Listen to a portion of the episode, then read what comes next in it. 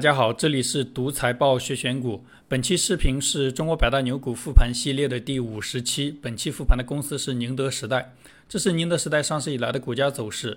宁德时代二零一八年在深圳交易所上市，上市至今四年时间，累计涨幅十四倍，年化收益率百分之八十九。同时期上证指数涨了百分之八，年化收益率百分之二。这是宁德时代上市后的股价走势和期间最大回撤幅度。这家公司股价最大回撤发生在二零二一年至今的一次调整，当时股价从最高点最多跌去了百分之四十六。宁德时代上市时间比较短，而且刚好在行业上行周期的低点上市，所以年化收益率非常高，而且回撤幅度比较小。宁德时代目前是全球动力电池领域以及储能领域出货量排名双第一的企业。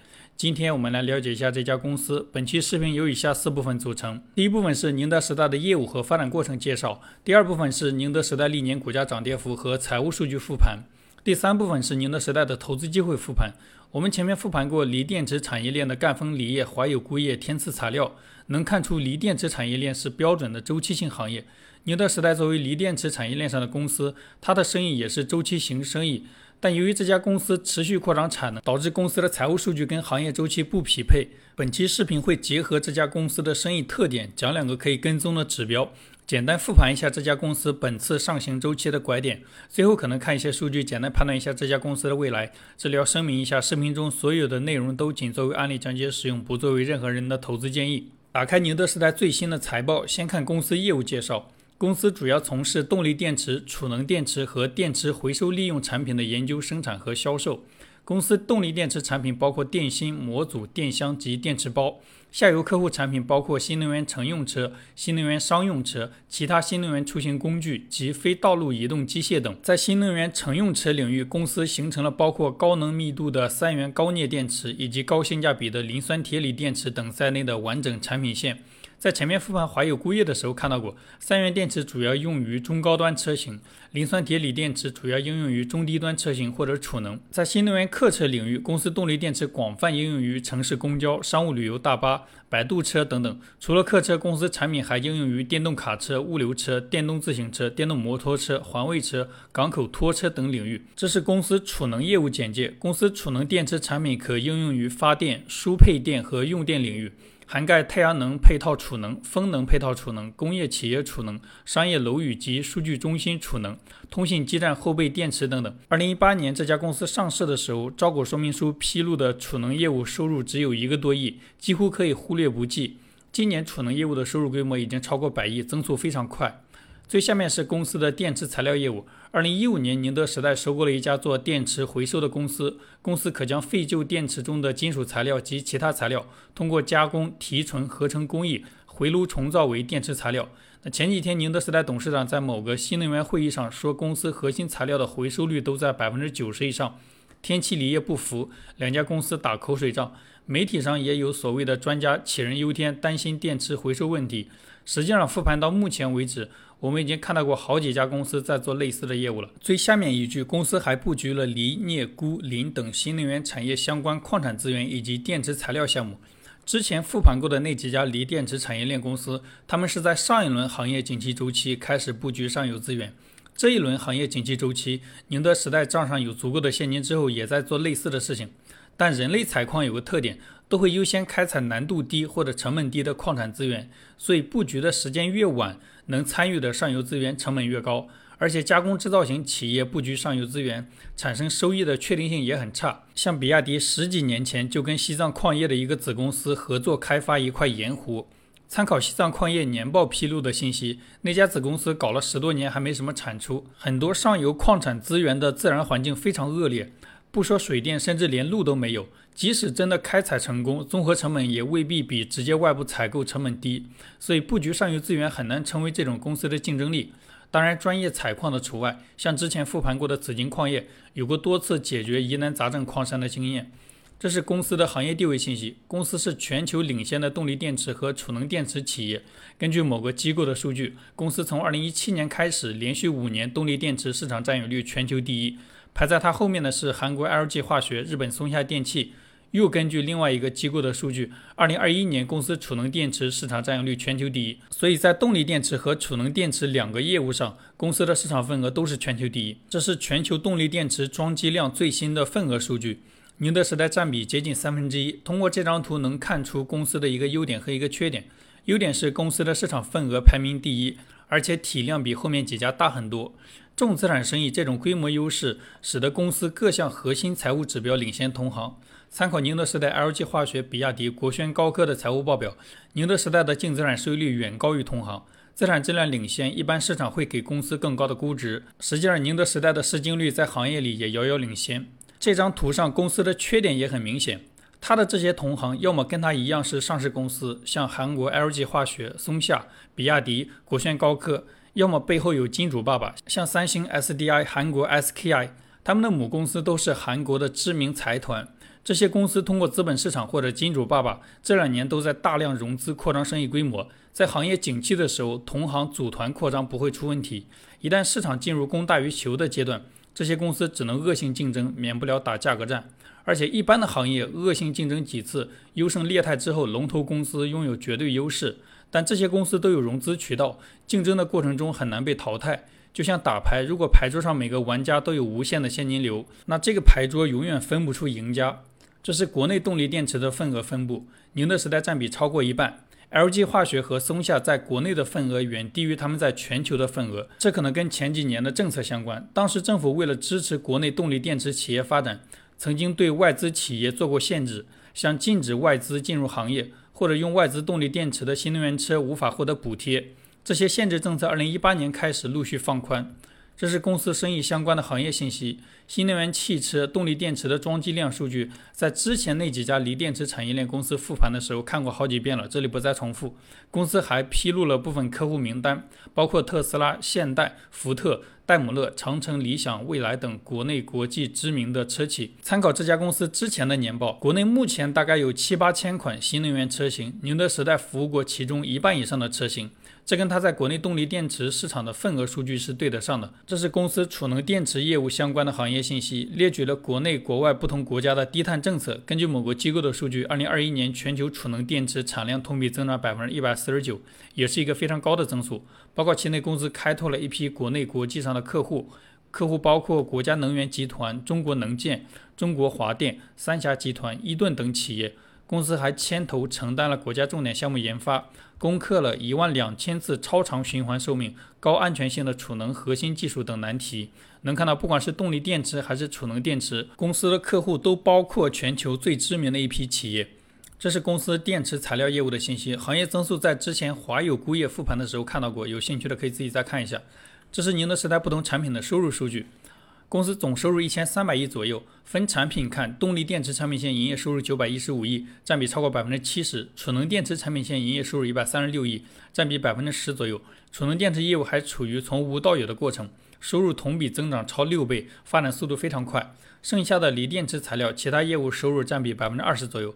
最下面是公司收入的区域分布，其中国内市场贡献了公司百分之八十左右的收入。这是公司不同产品的毛利率数据，公司整体毛利率百分之二十六，不同产品线的毛利率都在百分之二十以上。锂电池材料业务的毛利率同比略微提高，动力电池和储能电池业务的毛利率都在下降。这里能看出公司生意上的一个缺点。前面看到了，不管是动力电池还是储能电池，行业增速都非常高，说明生意本身非常景气。但生意景气时期，公司的产品毛利率在下降。这种情况在十年前的天气锂业、赣锋锂业身上也看到过。当时他们还没有参与上游资源，单纯的加工制造生意跟上下游一家能力有限。即使宁德时代市场份额非常高，在行业景气时期，毛利率也是不升反降。公司还披露了不同产品的产销量数据，这个数据结合后面公司的产能规划，可以预测公司未来生意的增长空间。公司特意披露了跟特斯拉的合同以及本报告期的生意规模。本报告期源于特斯拉的收入在一百三十亿左右。结合前面看到的公司总收入规模，这一年特斯拉贡献了公司百分之十左右的收入。下面是公司的成本信息，原材料占总成本的比例在百分之八十五左右，占比非常高，所以上游原材料价格变化会对公司的生意产生比较大的影响。这是宁德时代的股东信息，公司第一大股东、第二大股东、第五大股东是公司的创始人和管理层，第三大股东是北向资金。其他股东是一些机构，其中第八大股东是高瓴资本。下面简单介绍一下宁德时代的发展过程。宁德时代董事长曾毓群，一九六八年出生于福建宁德，一九八五年考入上海交通大学船舶工程系学习，本科毕业后分配到福建的一家国企，在国企干了几个月，辞职去了东莞一家日本电子企业，花了十年时间，从基层工程师做到工程总监，是当时公司唯一一位大陆总监。大陆人在外企大陆公司的职业天花板很低，曾毓群当时的职位已经没有上升空间。一九九九年，受公司一位总裁委托，曾毓群负责考察一个锂电池项目，并完成了一份可行性报告。总裁看完报告后，鼓动他一起创业去实现那个项目。他当时有跳槽去其他公司做总经理的计划，起初没同意。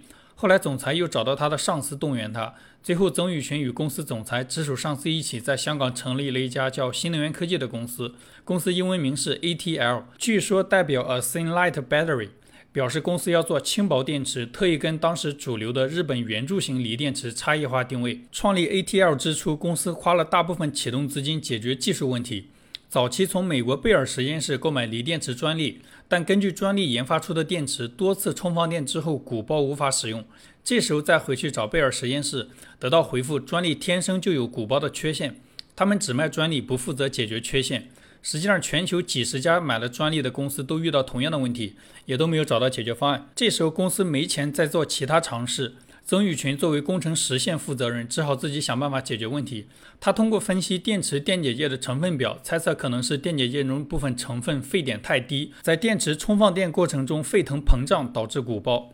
上期天赐材料的复盘我们介绍过，电解液是锂离子游来游去的介质，它的性能会影响锂电池的性能。为了验证猜想，曾毓群找到电解液的供应商，通过去除其中沸点低的成分，不断尝试新配方。两周之后，成功调试出了不鼓包的电解液。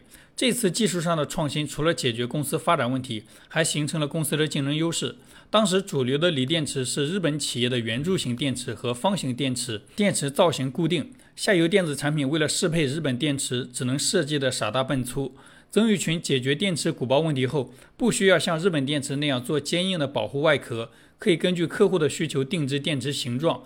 加上容量更高、价格更低，公司很快迎来了一批手机行业的客户，并迅速实现了盈利。受益于公司电池轻薄、可定制的特性，二零零四年公司成为苹果公司 iPod 产品的电池供应商。后来，苹果公司发布智能手机，新能源科技顺理成章进入苹果手机供应链。借助智能手机的普及，公司陆续获得三星、华为的电池订单。目前，新能源科技依然是全球领先的锂电池企业，特别是在消费电子领域，公司的锂电池产品市场份额全球第一。能看出，综艺群第一次创业非常顺，但也不是完全没有缺陷。早期公司为了扩张，频繁从外部融资，导致创始团队的股权稀释严重。虽然公司管理层、执行层是中国人，但大股东是美国、英国的投资机构。投资机构曾因为看到其他公司有成本更低的锂电池生产线，觉得公司要完蛋了，想把公司卖掉。投资机构在企业遇到问题的时候，不会想着跟管理层一起解决问题，而是把公司甩掉。这也是我们选择公司的时候要关注的一个点。二零零八年，借着奥运会的机会。国内开始以政策支持加财政补贴的方式推广新能源车，计划每年在十个城市，每个城市推出一千辆新能源汽车，试图在汽车产业中换道超车。新能源车需要大量的动力电池，这一年新能源科技在内部成立了动力电池团队。为了支持国内新能源汽车产业链的发展，政府做了多次助攻。二零一一年，国家更新外商投资产业指导目录，明确限制外商独资企业生产动力电池。新能源科技的股权结构成了公司发展动力电池的障碍。曾毓群借势把公司的动力电池业务独立出来，取名为宁德时代。宁德时代创立之初，赶上德国宝马研发新能源车型。凭借服务过苹果公司的经历，公司获得了跟德国宝马合作的机会。这次合作，宝马给宁德时代提出了一份大几百页的技术文档，并且派工程师在宁德时代驻厂全程监工。作为全球性的汽车企业，宝马的一些要求在现在看来依然非常苛刻，比如在保证一定性能的情况下，要求电池充放电次数达到一万次。作为对比，比亚迪前两年发布刀片电池的时候，电池充放电次数是三千次。为了达到宝马的严苛要求，宁德时代建立了当时亚洲最大的动力电池测试中心。在完成一系列技术攻关的同时，宁德时代也成就了自己。比如参考宝马的技术文档，公司搞清楚了动力电池产品要解决的具体问题，解决问题需要招聘的人才以及管理人才要设立的组织架构。公司从无到有搭建了动力电池企业的框架，跟德国宝马的合作经历也成了宁德时代核心竞争力的一部分。国内另外两家动力电池上市公司，比亚迪以自产自销为主，国轩高科客户以国内新能源汽车企业为主。不管是自产自销还是服务国内的汽车企业，没有经过第三方国际一流客户的检验，他们的电池品质跟宁德时代相比，免不了有差距。通过宝马验证之后，公司陆续获得了全球最大的客车企业宇通客车、中国产销量最大的汽车集团上汽集团的合作机会。二零一七年，公司动力电池市场份额全球第一。二零一八年，公司在深圳交易所上市。这是宁德时代管理层的薪酬和持股数据。公司核心管理层税前薪酬在几十万到五百万之间。公司年报披露的管理层持股信息不全。这家公司上市后做过多轮股权激励计划，管理层持股人数不可能是图中这么少。以上是宁德时代的业务和发展过程介绍。下面开始宁德时代的股价波动和财务数据复盘。这张图红色是宁德时代每年涨跌幅，蓝色是同时期指数的涨跌幅。宁德时代上市时间比较短，每一年都有超额收益。这张是宁德时代的资产结构图，金额最大的资产是现金类资产九百零六亿，其次是固定资产七百八十亿。二零二一年，公司固定资产加在建工程总规模同比增长接近三倍，说明公司在疯狂扩张产能。这一年，公司业绩增长幅度基本跟固定资产扩张速度相当。资产中存货四百零二亿，应收利款项两百五十二亿，应收利款项近几年几乎没有增长。生意规模大幅增长的时候，应收类款项没有增长，说明公司做生意现金结算的比例在提升。这张是宁德时代的负债和股东权益结构图。公司最大的负债是应付类款项一千零七十二亿，其次是有息负债四百三十六亿。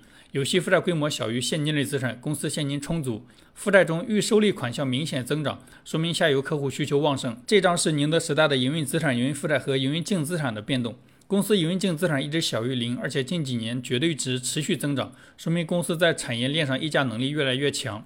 这张是宁德时代的收入变化。公司上市时间短，上市后营业收入一直在增长，从未下滑过。单从营业收入无法看出公司生意的波动。这张是宁德时代的净利润变化。二零一八年公司的净利润出现过下滑的情况。参考前面几家公司的复盘，当时是行业见顶，进入下行周期。之后几年，公司净利润呈现爆发增长趋势。公司上市四年，净利润增长了四倍左右。这是宁德时代每年的税前利润构成。公司税前利润以主营业务利润为主，偶尔有部分投资收益。这张是宁德时代的毛利、净利润和各项费用占收入的比例变化。公司上市后毛利率远高于同行。前面讲过，由于公司的生意是加工制造型生意，它的毛利率不管是数值大小，还是近几年的变化趋势，都远不如上游资源企业天气锂业、赣锋锂业。这个毛利率虽然不如上游资源企业，但跟下游整车企业相比，仍然属于非常高的水平。那正常来讲，动力电池是面向企业的生意，企业客户采购相对理性，产品很难有溢价，毛利率有限。汽车整车是一个面向个人消费者的生意，个人消费者容易被营销洗脑，汽车整车有卖出品牌溢价的可能，毛利率空间大。但实际情况，除了特斯拉，其他新能源车企的毛利率都不如宁德时代，包括比亚迪、蔚来、理想、小鹏，这是体现宁德时代竞争力的一个细节。下面是现金流量表，公司金额比较大的现金流主要是主营业务收到的现金、生意扩张支出的现金、股权融资和有息负债筹集的现金。公司上市后，主营业务收到的现金一直在增长，生意扩张支出的现金整体是增长趋势。二零二一年，公司生意扩张支出的现金高于主营业务收到的现金，说明公司在行业景气的时候加速扩张。可能是行业处于高速发展中，公司持续通过股权融资和有息负债筹集资金，用于扩张产能。这是宁德时代的自由现金流变化。前面看过了，除了2021年，其他年份公司造血能力都大于零。这张是宁德时代的资产质量和估值数据图，公司的净资产收益率一直在百分之十以上。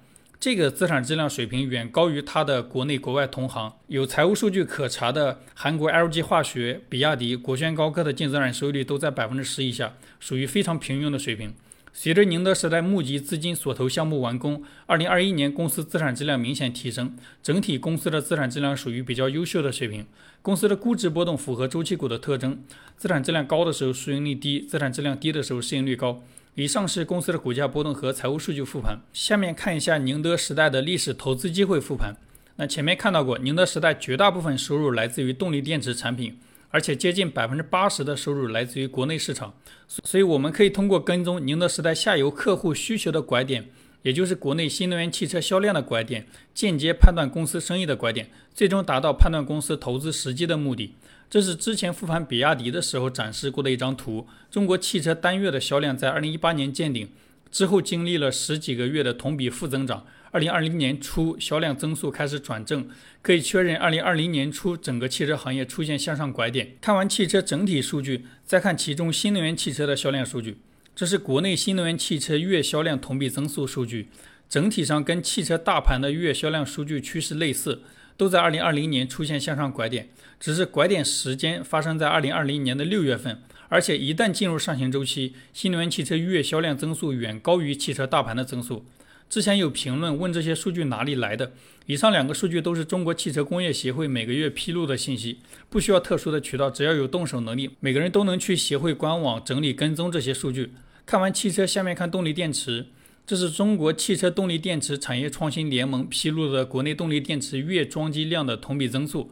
跟前面新能源汽车月销量增速类似，国内动力电池月装机量的增速也是在二零二零年年中的时候转正并高速增长。参考以上宁德时代下游需求的变化，可以确定公司最近一次上行周期的拐点是二零二零年年中。图中橘色的点是宁德时代当时的股价位置。高瓴资本也是在那个时间点前后第一次参与宁德时代的定增，确认公司生意进入上行周期后，公司业绩开始稳定增长，股价不断新高。中间经历过大幅波动后，至今累计涨幅在百分之两百以上。这是之前展示过的一张图，新能源产业链公司的股价对比图。蓝色实线是宁德时代。本次新能源汽车产业链的上行周期，主要受益于特斯拉在新能源汽车上的创新，它的业绩增长幅度和股价强度明显高于其他公司。最后看一些数据，简单判断一下这家公司的未来。宁德时代年报没有披露具体的业绩线索，这几年公司股权激励的考核要求也远低于行业增速，没有参考价值。这里参考公司未来的产能规划，简单测算一下公司未来增长空间。在年报中，公司披露计划打造以太瓦时级别的超大规模高质量交付能力。公司二零二一年的产量是一百六十 G 瓦时左右。规划目标是当前产能的六倍左右，但这家公司没有披露实现目标的时间，所以无法判断产能增速。不过跟前面复盘过的锂电池产业链企业一样，它的生意也是周期型的生意，生意景气程度更重要。这些产能规划了解一下就行。好了，以上就是本期视频的所有内容。再次重申一遍，视频中所有的内容都仅作为案例讲解使用，不作为任何人的投资建议。希望本期视频对你的投资有帮助，感谢观看。